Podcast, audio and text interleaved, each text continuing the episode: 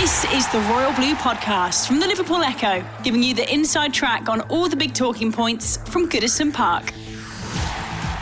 Hello, everybody, and welcome back to the Royal Blue Podcast. I'm your host today, Sam Carroll, and I am joined by Adam Jones, Dave Prentice, and Gavin Buckland as we look back on an unusual week for Everton because we lost. We lost our first game of the season.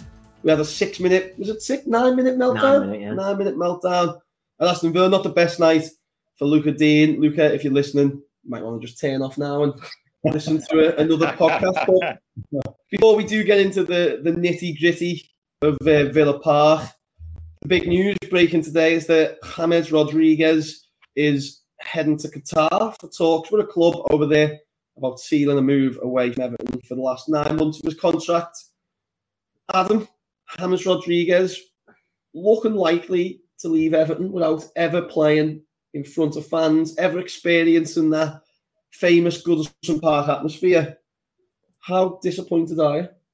It, you can only you can only be disappointed, really, can't you? You know, it's it's so it's so different to the collective euphoria that we had uh, last summer when uh, his, his signing was confirmed. It, it, felt like a really weird sort of time to be an Everton fan, didn't it? With Carlo Ancelotti as manager, James Rodriguez uh, playing for the club. It was just just all very strange, and it just it just seems to have fizzled out into this sort of unceremonious and quite anticlimactic sort of end. We had obviously a summer full of speculation around him. It it kind of looked like he was gonna he was gonna stay at least until January. Whether he would have actually got onto the pitch is another issue. Whether he was gonna continue complaining about his muscles or whatever was gonna whatever other excuses were gonna crop up over the next couple of weeks or months. But yeah, you know, looking like he's going off to Qatar in talks with Al Rayyan, I think it is, over in Qatar. Uh, it, it, it just seems like a bit of a weird move, even even so to me. There, like.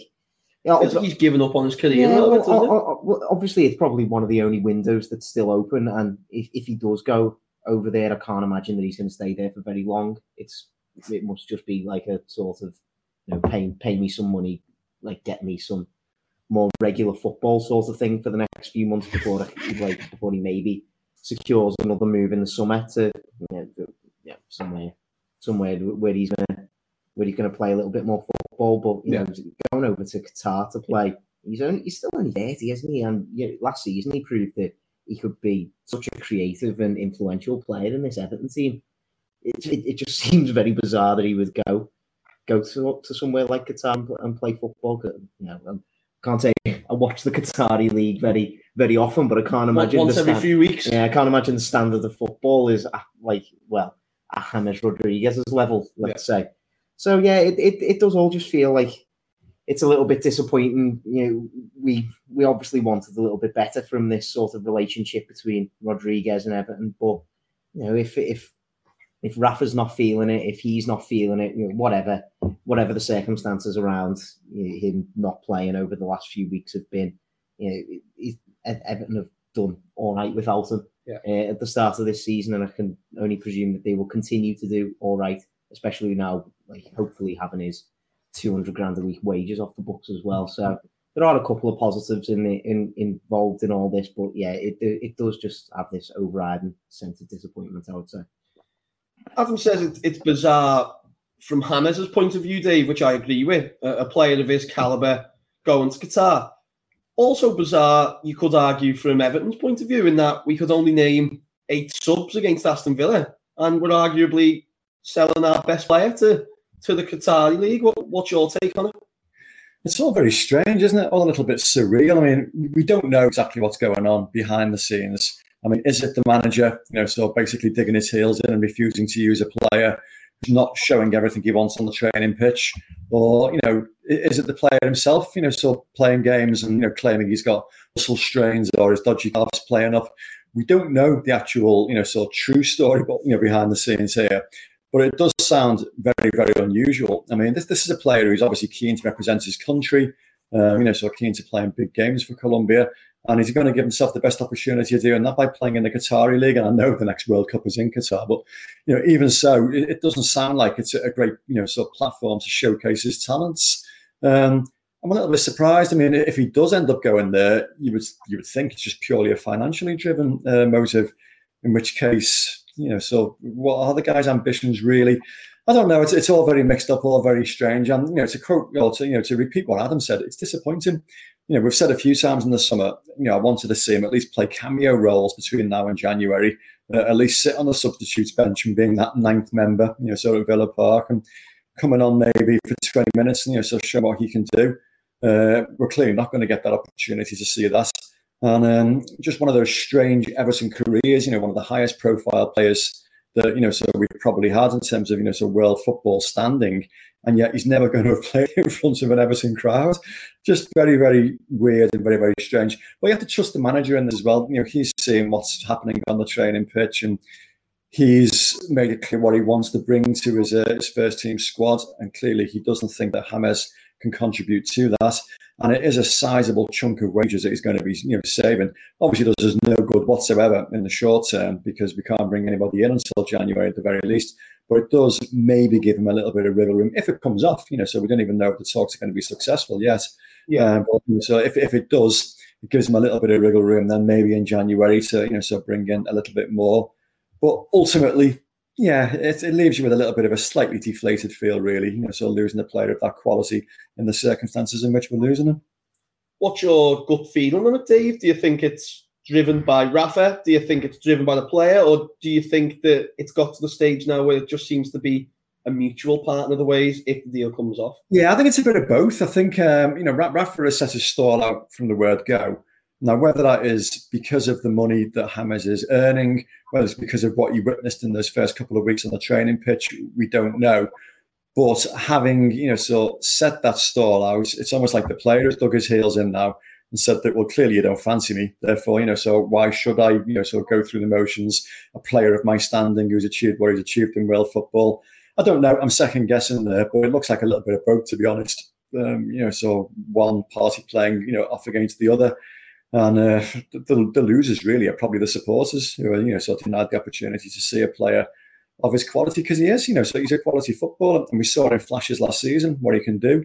Some of the goals he scored, some of the set pieces he produced. And I will always, you know, so keep going back to that pass at Anfield for Richarlison. You know, they're all good moments that, you know, so, you know, we wanted to see from James Rodriguez. And we're not going to see any more.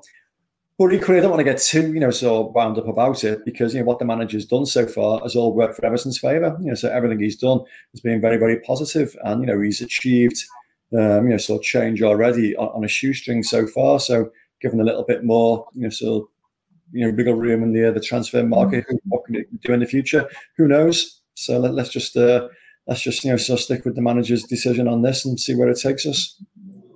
It does feel like though, Gav, that the supporters' attitude as well. Some Everton fans, their kind of view towards James has changed as the summer has kind of worn on. It kind of started, didn't it, towards the end of last season when he missed our last two games to, to fly back for a Copa America that he never ended up playing in anyway. Kind of seems like now a lot of people have settled upon the attitude of if he doesn't want to be here, good riddance. Is that is that your viewpoint at this stage, or would you do you think that a player like James in a team that, you know, is getting beat 3 0 at Aston Villa should be playing a part at Everton, like Dave says, until January?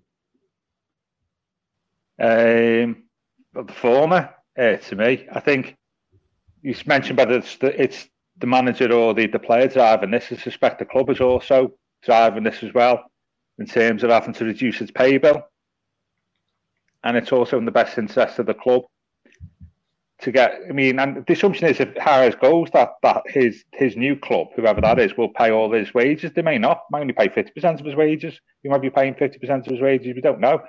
Um, so I think there's other other stuff going on there, isn't it? It's the financial position of the club, which we've done, you know, done several times before. We don't need to revisit.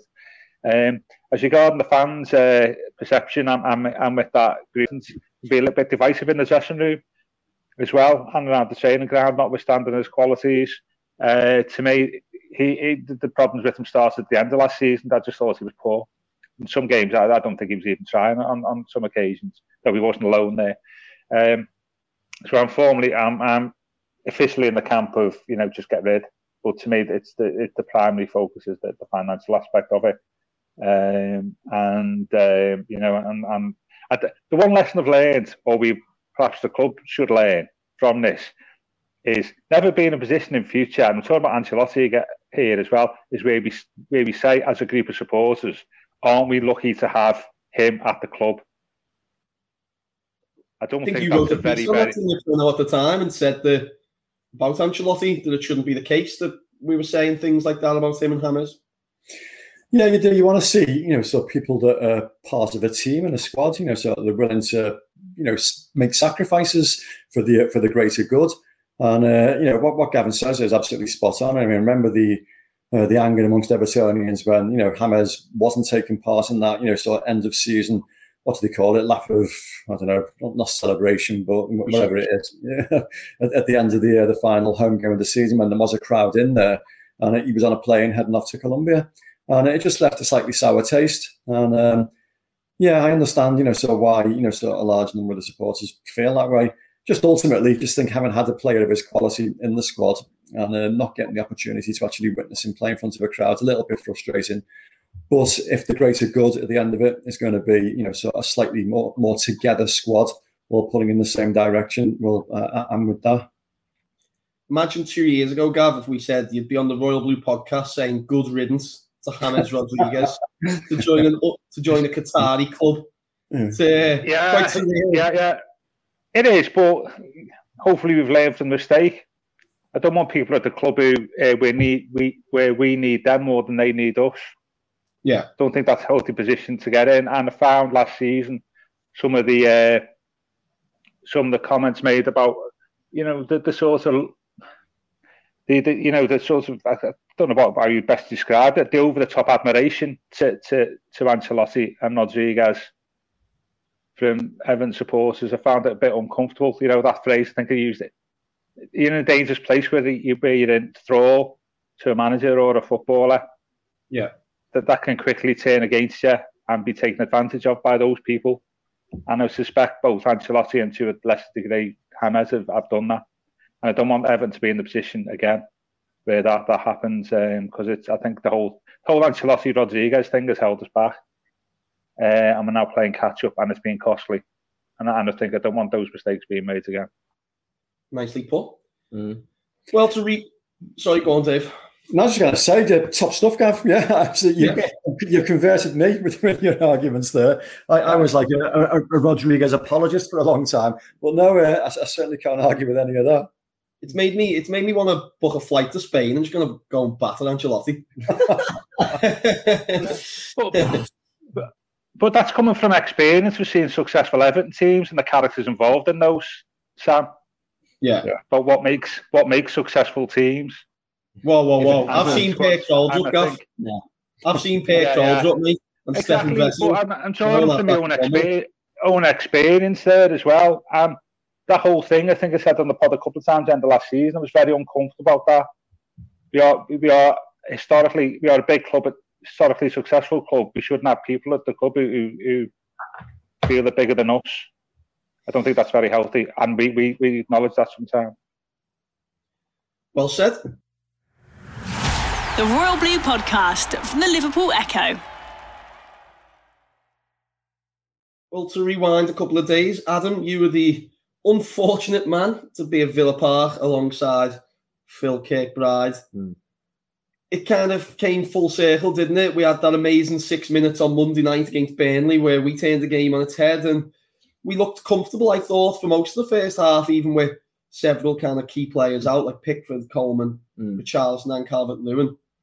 Um, has it brought you back to earth with a real bang, or are you very much just take, you know, this happens, and when you look at the run of fixtures we've got either side of the Manchester United game, we, we can still come back from this. It's a team that's just finished 10th in the Premier League. Mm. These days are going to happen. Where, where do you kind of sit with? It was more the manner of the, Yeah. the collapse, I thought, which wasn't great. yeah, I think it, it.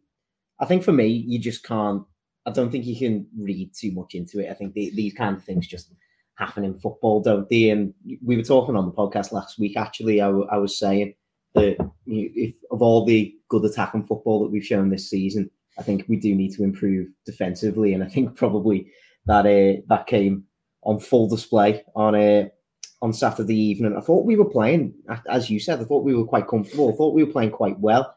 Looked like we'd weathered that early bit of Villa pressure. We were just starting to climb up through the gears ourselves. And Demarai Gray was getting a couple of chances in on goal. He had one where he just killed a shot wide. Uh, Alex Iwobi had one where he brought a save Adam Martinez as well after a nice little nice little one-two inside the box. So it, it, looked like we were just starting to pick ourselves up through the gears, and then it's just it's one defensive error from Lucas Digne, really, isn't it? And yeah, uh, suddenly Aston Villa, Aston Villa were in there, and it, it is exactly what happened to us against Burnley, isn't it? Like I think the, the crowd were right. Well, the crowd were right up for it for the whole game. To be honest, I thought the atmosphere was really, really good at Villa Park. To be fair, at the weekend, but it really got took up a notch when Matty Cash scored. And uh, I think Everton did like crumble a little bit. And I think it kind of showed that the probably the most important player that we were missing was Seamus Coleman.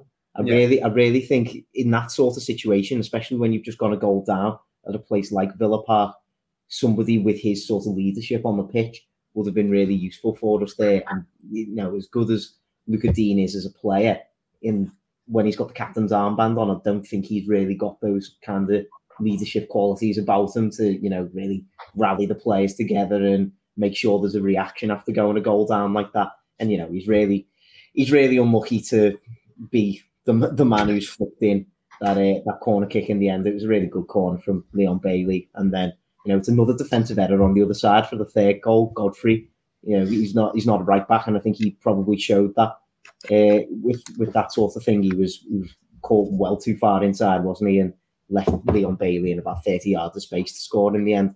So, but you know, like these these kind of things do happen, don't they? As, as you say, we we had a disappointing end to last season. I think it's maybe surprised a lot of people how well we've started this season. To be honest, we've been playing some really nice football, and you know, I, I think we were still playing some nice football against Villa, bar in that you know sort of 10 minute spell in the in the second half. I think we I think we still played an all right game. I think it was a pretty even game. If in, on the whole balance of the game, if it had ended one-one, for example, I think that probably would have been a pretty fair result. So I, I don't think it's, it's one to really lose your head over or you know yeah. get all get all doom and gloom over. It's kind of just one of them where you've just got to go right. Okay, we we did yeah we did get kind of done by the atmosphere there. It was just one of those things in in football. We're still kind of a new squad gelling together under a new manager, aren't we? Let's just brush that under the carpet. I think it's probably good that we've got a cup game a couple of days afterwards to just you know cleanse the palate, get get yeah. that out the system instantly. Hopefully, bounce back against QPR, and then we've got Norwich at home uh, next. That's another winnable game, really, isn't it, on paper? So hopefully, we'll be able to bounce back quite quickly. So yeah, I'm I'm not getting I'm not getting too over the top about that. It's just kind of a defeat that happens, isn't it? Really, we're going to lose. We're going to lose more games than that this season. Dave Adams mentioned his mistake, and I've seen a lot of people uh, kind of talking about it on, on social media since the game, but but some people kind of questioning Luca Digne's form maybe over the start of this season and, and the back end of last season. Where do you stand on Digne? Do you think he's set himself such high standards in maybe his first 18 months, two years with the club that's going to be difficult to always match that? Or do you think he's having a, a lull in form? Well, I said, I think, in the podcast last week that I, I thought he was being harshly criticised, and I thought it was maybe to do with a, a, a change in formation and a change of emphasis, um, which has not given him the opportunity to get forward as much as he had done uh, in you know previous seasons, and that you know in turn reflected upon you know so his stats not being as you know good as they would have been normally. Yet he was he was poor on Saturday, no doubt whatsoever about it. You know he was he was just muscled out a bit far too easily for that first goal. He almost like switched off. And then I don't know quite what he was thinking with the uh, with, with, the own goal. You know, all right, so you know you could say it was a little bit unfortunate. It was a good delivery, but you still got to do better than that. So I'm probably inching towards the fact that yeah, he is having a lull in form at the moment compared to his very high standards that he'd set previously. Um, there's not a great deal we can do about that because we haven't got much in the way of uh, of options. Exactly to give him a rest. I mean. Uh, can can Jonjoe Kenny play left back? I know he has done previously, but you know that that is like a you know, so asking a lot, you know, sort of him to, to stand in there. Yeah. Do you reckon your old mate Unzi still got 19 as well today? he certainly provides uh, an obstacle. maybe, not, maybe not quite as uh, mobile as he as he once was. Um, but no, generally, I, I, thought the performance. And let's put this into the perspective of the side yeah. that you know, so the manager had to send out there. That yeah, he was missing, you know, so seriously, you know, so influential players as a result of, shall we say, slightly unusual interpretation of the laws of refereeing on the Monday night. Uh, again, the refereeing at the weekend was poor, wasn't it? Did VAR have a weekend off? Um, you know, D- Demarai Gray, you know, so that clear tug on him, you know, so when the game was still nil nil, that was just completely and utterly ignored. That went against us. You know, the team selection went against the manager. And yes, despite all that, for an hour, we were still very much in the game. And even at the end of the match, I mean, I don't really understand these XG statistics that we see. And yet, watching Match of the Day on Saturday night, and you see that our, our XG statistics are almost identical to Villa's. I'm thinking, well, hang on, we've just been beaten 3 0 there. And yet, that's yeah. suggesting that we each had, you know, so similarly good goal scoring opportunities. So, bottom line is, yeah, it, it's a bad day. It was a bad, you know, sort of 10 or 15 minutes. We did implode. We did defend badly again. Uh, but we need to learn from that. And the manager was quite good afterwards, you know, so he did try to keep a relatively level head on it as he always does. And yeah, you're absolutely right about the being a game, you know, so following on very, very hot on the heels to try and wipe that away, provided we can get 11 players to send out there because um, the, the, squad is absolutely stretched at the moment. I mean, does anybody know what happened to JP Gbamin? You know, so why wasn't he on the bench at the weekend? You know, I didn't see any explanation of his absence. Felt his quad, apparently. Right. Okay. So that was a precaution. So yeah, it, it, it's a concern, but you know, we, we still have enough, you know, so in the bank to be able to go to QPR and wipe that away. But yeah, we're not going to get too carried away. But to go back to your initial point, Sam, yeah, Lucas Digne for me is is having a lull at the moment, and it's a little bit concerning because he has set very very high standards and he's not playing up to them at the moment. It's a concern though, Gav, isn't it? That Preno there is using the term the squad is stretched. That that's something you might be saying after 30 games if you're in a couple of cup yeah. competitions. We're, we're saying that after five games, we've we've took that gamble in the transfer market. You can't beat about the bush with it, can you? We've we've not invested and we've hoped to keep people fit, but that's kind of unravelled after five matches when your first choice goalkeeper, you know, your stars, your two yeah. star strikers, your your club captain, all on the uh, all in the physio's room. Little bit concerning, isn't it? That you know we can't go through spells like if if all these lads are out for two or three weeks, we're, going to do yeah. well to to get results.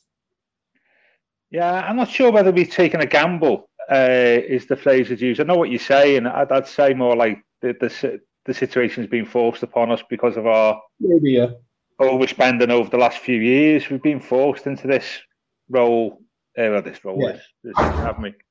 So yeah, but at the same time, because we've done more, we've got like a couple of free transfers in just to fill the bench on occasion. Have a club, have. Yeah, yeah, yeah. Get Unzi fit, as Preno was saying, but that doesn't sound like it. Unzi on one wing, uh, on the other. Yeah, yeah. Uh, but yeah, no, I, I agree. I mean, it all boils down to not being able to spend, and and that's what what hurts us. Be nice to, if there was a few more academy lads who were sort of in the I don't know, you know, uh, Alice was on the uh, bench on on Saturday, um, and I think like the, the, that's the other frustrating thing. I mean, we look we look the end. You're looking at the team on the pitch, and it, it doesn't look great, does it? To be honest with you, no. um, and I, I, agree. We should be talking about this in the middle of the dark, dark, dark days of nights of winter, not not like the still sunny September. And uh, say, saying that, I don't, I don't think I don't think the subs did us any favours, did they really? You know, took do you think Rafa got off and I was unfit. Yeah, think play the Wolves up front. I think the will be playing up top. Didn't know that way. Uh, I, I, just thought uh, I, I, can only I can only echo what's been said already. For sixty minutes, you're sitting there, aren't you? Saying we're comfortable here. I mean, the yeah. last I don't know what odds three 0 was to Villa after sixty minutes. I would suggest probably very lengthy. And I think uh, Smith said afterwards it wasn't necessarily a reflection of the game. And uh, I think I'd, I'd, I think in one of your wrap up points you said about like it did raise questions about our defence collectively. And um, I said at the start of the season, I still think our sense of defence is something that needs working on quite a bit. And for that, the, the Luca Digne, he got obviously pulled apart for the first goal, but I was going mad at Mina. Mm. He starts he starts running towards his own goal when Cash has gone past Digne rather than running towards Cash. He runs he runs like 90 degrees away from where he should be running. So consequently, Cash comes in and then Mina just stands there and then turns his back. He's centre, he's like a six foot two, six foot three centre half. He turns his back.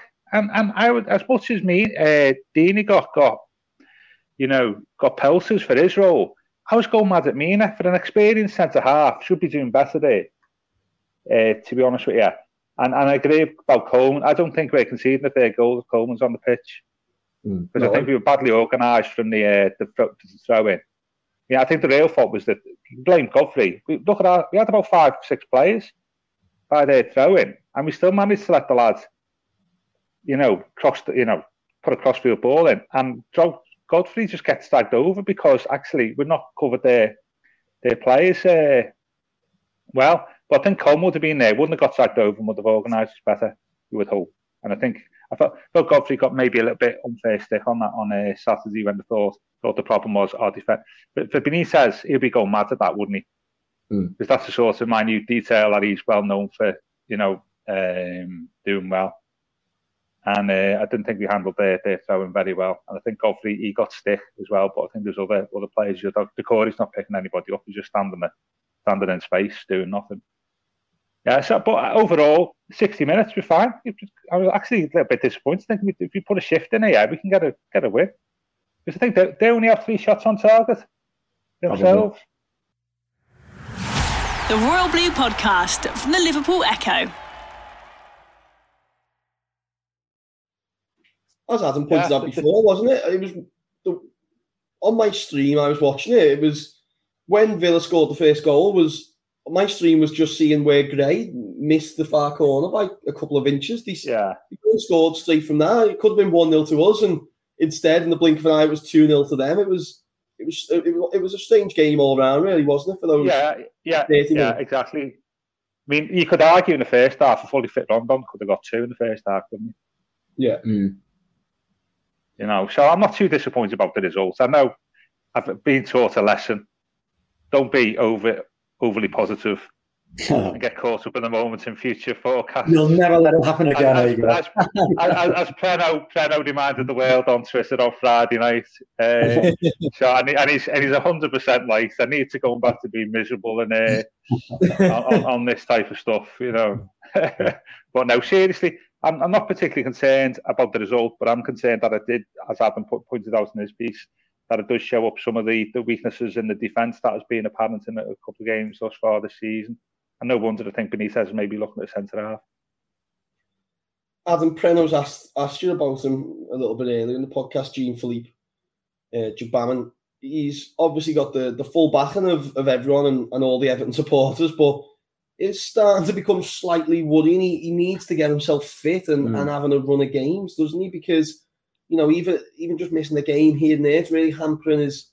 We just haven't seen anything from him yet, have we? It's it's yeah. so difficult. We can only judge him from that Huddersfield game, the Carabao Cup, where I thought he was decent, but still looked rusty at times. Well, you can imagine, yeah. As you would imagine, yeah. But just slightly starting to head on the side of Woody now, isn't it? A little bit.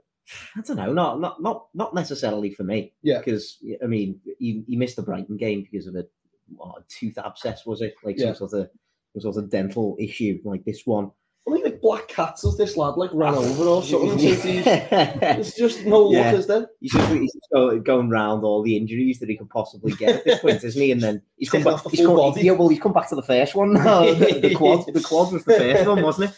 So, uh, um, yeah, like it, it's just going to be interesting to see how long he, he, he's kept out. Uh, I, don't, I don't think we're particularly sure on that. Will, will he potentially be? available for tomorrow's game against QPR, you'd suggest that a game against QPR would be a, a, a ideal one for to chuck him back in again, wouldn't you? Very similar to the Huddersfield game, I suppose, away in away in the cup championship team. You know, they're not going to. Uh, it, it's going to be a tough game, obviously, and it's going to be a very physical sort of encounter. And it, that, that, I think those are kind of the best games to chuck Gbamin straight back in and give him that Yeah. that sort of physical challenge that he's gonna he's gonna need to really to really improve. But as you say, a, a run of games is essentially what he needs. But are we in a position to give him a, a run of games? Like, Mm. like, it's really interesting, isn't it? Because you know, well, discount discounting the weekend where I thought they were uh, off, well, a bit below par, I would say. Doucouré and Allan have started the season very, very, very well, haven't they? And Sure. you, you do you do wonder to yourself, is there going to be a space for Gbamin? Because even when Gomes has been coming on again, you know, discounting the weekend, but when Gomes has been coming into these games, he's been playing really well as, as well, Yeah. hasn't he? And he, you know, he, he works well, particularly well with Doucouré and helping them get forward a bit. You'd suggest that Gbamin's maybe targeting targeting Allan's position in the squad because I think Gbamin's a more natural sort of defensive midfielder than than Allan, isn't he? So you know, if he can get a run of games behind him, then perhaps he can he can uh, target that position in the squad. But at the minute, what he what he needs, Everton can't even can't even give him. I don't think, even if he has a really well, let's say let's say he's fit and he plays against QPR and has a really good game against QPR. Is he going to start against Norwich? Probably not. Yeah. And then is he going to start against Man United? Probably not. Yeah. So it- does he come in? exactly, it's a, it's a really it's a really tough situation for him at the minute, even if he does get fit. Yeah. So the fact that he is missing, you know, these games here and there for for these uh, little injuries, that I think that'll be the most frustrating thing for him. Really, is that you know he, will be very aware that he does need to get these run of games together, and he just can't afford to be missing missing matches such as you know he probably would have gone on against Villa at the weekend. I, I probably I would have imagined as one of those, you know, even one of those late subs when when the game's already done. Even if he'd come on for that last sort of ten minutes, it would have been beneficial to him. He can't really afford to be missing a game like tomorrow, as I say, because it's going to be a real physical test, and it could be it could be exactly what he needs. So it's yeah, it's going to be it's going to be very interesting to see what happens with Gbamin over the next few weeks. the midfield, Preno, is there's a situation arising, really, isn't there, in which, you know, Rafa's said Delph could be out for up to six weeks. It takes us up, you know, towards the festive running. That'll leave him with six months on his contract. You're probably not going to see too much more of Fabian Delph in an, in an Everton shirt, which I suppose will please some fans. We haven't seen much of him um, anyway. No. As we're talking about the squad being stretched, r- regardless of the form that Allan and Doucouré, you know, they have started the season well, bar the weekend. There's an opportunity, isn't there, for your Gbamins, for your Gomes's, for your Davies. If you're playing well, you, you're going to get games and you could really kind of stamp your authority in that midfield. And the, the question is probably going to be if they can't do that, if, if Tom Davies can't force his way in, if Gbamin can't force his way into this midfield in its current state, we're missing a lot of players. You know, Hammers, someone who, who could have potentially operated in a number 10 style role. They're probably not good enough for Everton in the long run. So it's going to be interesting to see how that kind of plays out over the next weeks and months.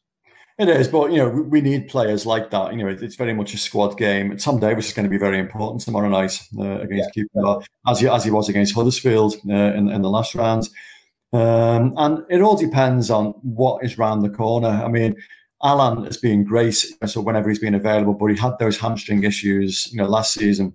And uh, I wasn't sure if he'd come off at the weekend because he was feeling a, a knock or something, you know, 72 minutes in. You think, you know, why are we taking him off? So that just, just worried me a little bit. So, you know, there's always the potential, you know, for something to happen, you know, in that part of the pitch. I mean, Doucouré, fortunately, has been very, very uh, consistent in terms of his fitness since he's been here. And, you know, so hopefully that will continue. Uh, but you need, you know, sort of good, reliable players to step in, which is why it's so important for Gbamin to get a level of fitness, you know, uh, and availability so that he can be called upon and show what he can produce when required. Uh, otherwise, you know, your, your Andre Gomes's, your, your Tom Davises are going to get the nod. Um, so yeah, you know, those players need to be available as often as possible. But it's an area of the team that, you know, like most of the Everton squad at the moment, the first choice starting lineup looks pretty good. You know, so it looks like a, a, an eleven that could maybe challenge for the top six. But as we all know, football doesn't work that way because players do get injured. And, uh, you know, it's ironic, really, that two of our most consistent players in terms of availability, Dominic Calvert-Lewin and Richarlison, seem to be out for like, you know, sort of a reasonable period of time at the moment, which does hasn't happened previously. So, you know, we, we rely on the squad. And at the moment, you know, the squad is very, very I don't know, lacking in certain areas. You know, there's a first eleven who are very, very good, and below that, you know, there's not massive amounts of quality. You know, so in depth, and you know, we, will see tomorrow night. You know, so whether that you know, so depth of quality is strong enough to overcome a decent championship side. I know they've lost the last two games back to back, but prior to that, they were flying, and you know, they were uh, you know, so looking very, very decent. So yeah, you know, so you know, time for the, uh, the the backup squad to come to the fore and show what they can do. You sounded a bit like uh, Doddsy off Mike Bassett there. First team squad looking very good. Reserve squad looking looking very bad. The whole thing's looking very bad. You're, you're, talking, you're talking modern popular culture. I have no idea what you're talking about. Uh, That's not modern. Uh, yeah. not having Mike Bassett's modern. Gav, who's, who's tomorrow night important for then? Who, who, who do you think's going to get given a chance and has got a real cha- uh, real opportunity to try and grab the attention of, of Rafa Benitez? I think it's important for the manager, isn't it? Really. important for Rafa to grab the attention of Rafa. yeah, yeah. I think um, after coming off the result on Saturday and the, the James thing and stuff, you know, it would be uh, nice to get it. Could end up naming nice a stronger team just to, to get the win and kind of ease the pressure a little bit from the weekend. Depends what have we got a got a choice with a stronger team really. Um, mm. Yeah, I can see. I can see a few. I thought the problem midfield on Saturday was they played three in the middle and we played two, didn't we? They played yeah. three five two. We played four four two. So consequently, had a spare man, and I think uh, Doucouré and Allan had the workers out there. Uh, to be fair, um, yeah, I, am thinking back to the time. I think back at lineup at Huddersfield. I think Gomes mm. might get a game tomorrow. To be yeah. fair, I think to see Gomes playing ninety yeah. minutes. And I think uh, Tom, yeah. I think that, and, Anthony uh, Gordon. Time for a rest for Demarai Gray or Andros Townsend, maybe? Well, I think what it's shown on Saturday is that those players are going to probably be needed, aren't they, between now and Christmas? Uh, yeah. So, yeah, I, I, I, that should be strong enough, though, surely. Um, mm. So it'd be. I'd like to see three, four, five players come in. Davies, Gomes, Gordon. Um, Holgate, Branthwaite. Yeah, he might change to centre halves tomorrow. Mm-hmm. Yeah, uh, I suspect. Uh, yeah, so definitely an opportunity there for well, two things: a to impress, but b to get like ninety minutes under the belt. A mm. hackneyed old phrase, that isn't it? Um, yeah, so uh, yeah, I def- definitely think so. An opportunity for the two or three players there. Uh, Davies and Gomes, I think, being the two who would like to uh, to see given that opportunity the Royal Blue podcast from the Liverpool Echo. Dave, to, to momentarily move away from Everton and talk about your old mucker, David Moyes, where do you stand on putting players on in the 94th minute to take a penalty? so it's, the, it's the big talk. Everyone, everyone wants to talk. Well, let's, let's just flash it out. It was, it was so funny, wasn't it? I loved it. Um, you knew from the moment he came on he was missing that pen. Well, he's, he's done that before, David Moyes, successfully if you remember, was it Fiorentina in the uh, in the Europa League where he brought on Thomas Gravesen? Yeah, he was like yeah. a specialist uh, just to take a penalty, and Tommy scored. You know, unfortunately, Yakubu missed the one that mattered, didn't he, uh, that night? Um, or did Jagielka miss one well? Yeah, and I know Gravesen said popped his away, uh, so you know maybe there's something lodged in the back of his uh, grey matter that you know this this has worked before. Let's do it again. I mean, that was inspired decision from Moyes. Uh, but but I was with you know totally the, uh, the the Sky pundits who were just absolutely berating him for it. I mean, you know, it's such an intense fixture, you know, so you, you can't come onto it cold, no matter how good you are at set pieces and you know and, and, take a spot kick. I mean, as you all know, I'm magnificent with penalties, but even I wouldn't have fancied, even I wouldn't have fancied myself going on a situation like that cold. No, it's just it, it, was just it was so funny. I mean, you could sort of see it happening, and it wasn't even a great penalty, was it? You know, it was a good height. It was, you know, it's a reasonably cleanly struck. And what was that stat? David De Gea conceded his last 40 penalty kicks in succession, and he saves that one. But no, it all, it, it, all set, it all sets up for a great finish to the game because it was it was very entertaining stuff. And uh, you know, so Lingard's goal and you know muted celebration was, was great in itself. And then for that to happen, Martin Atkinson again though why is he not giving a penalty straight away when it clearly is handball by Luke Shaw? Why has he got to go to VAR to actually He's, yeah. he's a dreadful referee. I know we've said this many times. We said it last Monday night, but oh, how many still refereeing Premier League games? I've no idea. Well, just to, to, to finish off, Adam, earlier this week, you went down to watch uh, Everton under 23s. And while we've been podcasting, they've announced the signing of under 18 striker. I'm probably going to murder this. Francis. I'm gonna, I'm gonna have to. Okoronkwo. Okoronkwo. Well yeah, done. I think, I nice. Think so. Yeah. Okoronkwo. Not a bad effort. Yeah, it was, it was really. I've been practicing. Um, he's still murdering Jean Philippe Gbamin, by the way. But anyway, yeah. well, it's, probably, it's probably best that Sam didn't attempt that. Pronunciation's not my strong suit. not gonna lie.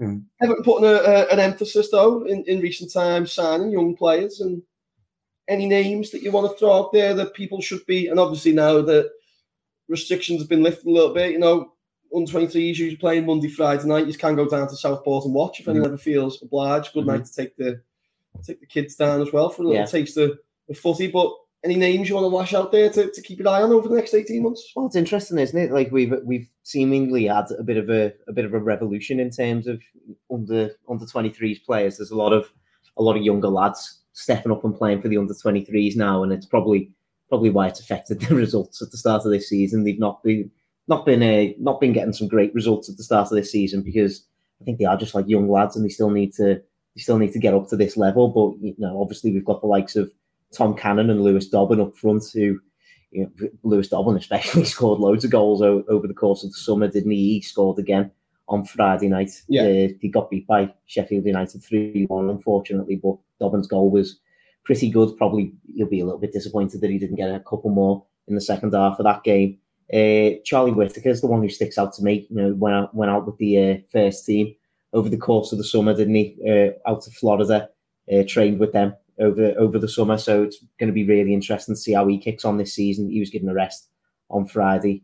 Uh, still, the one that always is flying under the radar at the minute as well is Tyler Onyango, isn't it? Because mm. you know, he's had that uh, serious sort of long term injury that he picked up in March, something like that, March, April mm. time, something like that. He picked up that injury, but it looks like he's going to be coming back probably late October-ish. We, I think we we'd probably be expecting him back. So hopefully we'll see some uh, some really good performances from him again because he's just he's just an absolute beast in the midfield, isn't he? He's got so much so much technical and physical ability about him. It's really really really promising to see. Uh, to see players like that coming through. So yeah, there are there are a lot of uh, there are a lot of young lads coming through at the minute, but I think it's just just about patience at the minute. It's it, especially with lads at that level and especially with lads at that age, you, you, you just you have just got to give them time to develop and you know learn learn the level that they're at. And you know, I've got I've got no doubt in my mind that a couple of these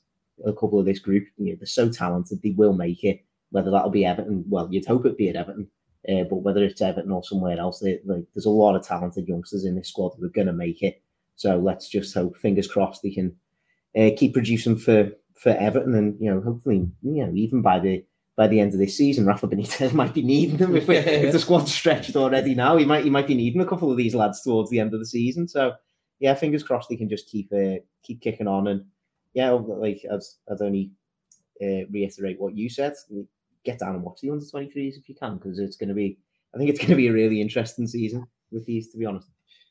And Gav, a, a little birdie tells me you've got a new book coming out at the uh, the end of September. So Look this, he didn't even ask for a plug, and he's getting one. I, just, I, I, give I give free plugs. I've, I've seen Dave getting uh, very excited about it on Twitter. Give us a uh, give us a brief overview about what it is. Yeah, me and Sam are on EncroChat together, you know, that nobody can see what we're saying, you know. Um, but yeah, it's um, it's my follow up to Money Can't Buy Us Love, which was Everton's 1961 to 73. It uh, takes the story from 1973 to 1985, Boys from the Blue stuff, a contemporary reference. Um, and it's, it's just the same sort of format, takes the story from over them 12 shall we say, varied years, as Prenna will confirm, of, of, of watching Everton, um, tied in with the economic and cultural changes of the time. Uh, I, like to think I've stuck to a winning formula in terms of the, the format. Uh, it's not like it's not one of these, uh, you know, we played them and then we played them and then we played them and then we played them, you know, for 12 years. It's it's mixes things up.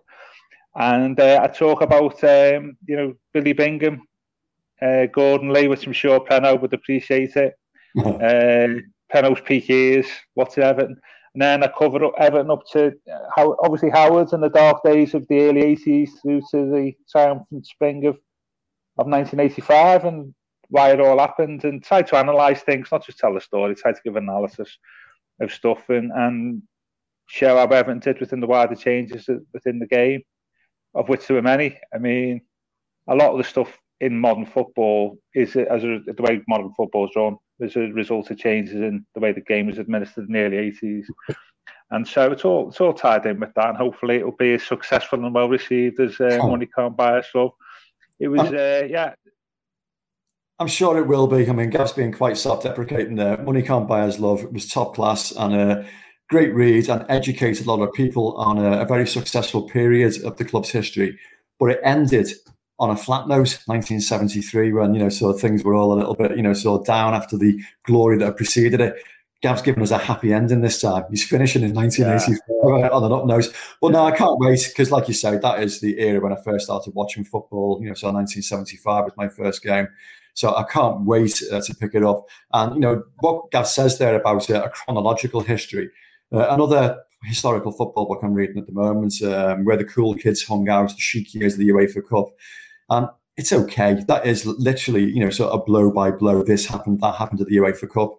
Gav's previous work isn't anything like that. It's analytical, it's entertaining, it's anecdotal, lots of great stuff in there.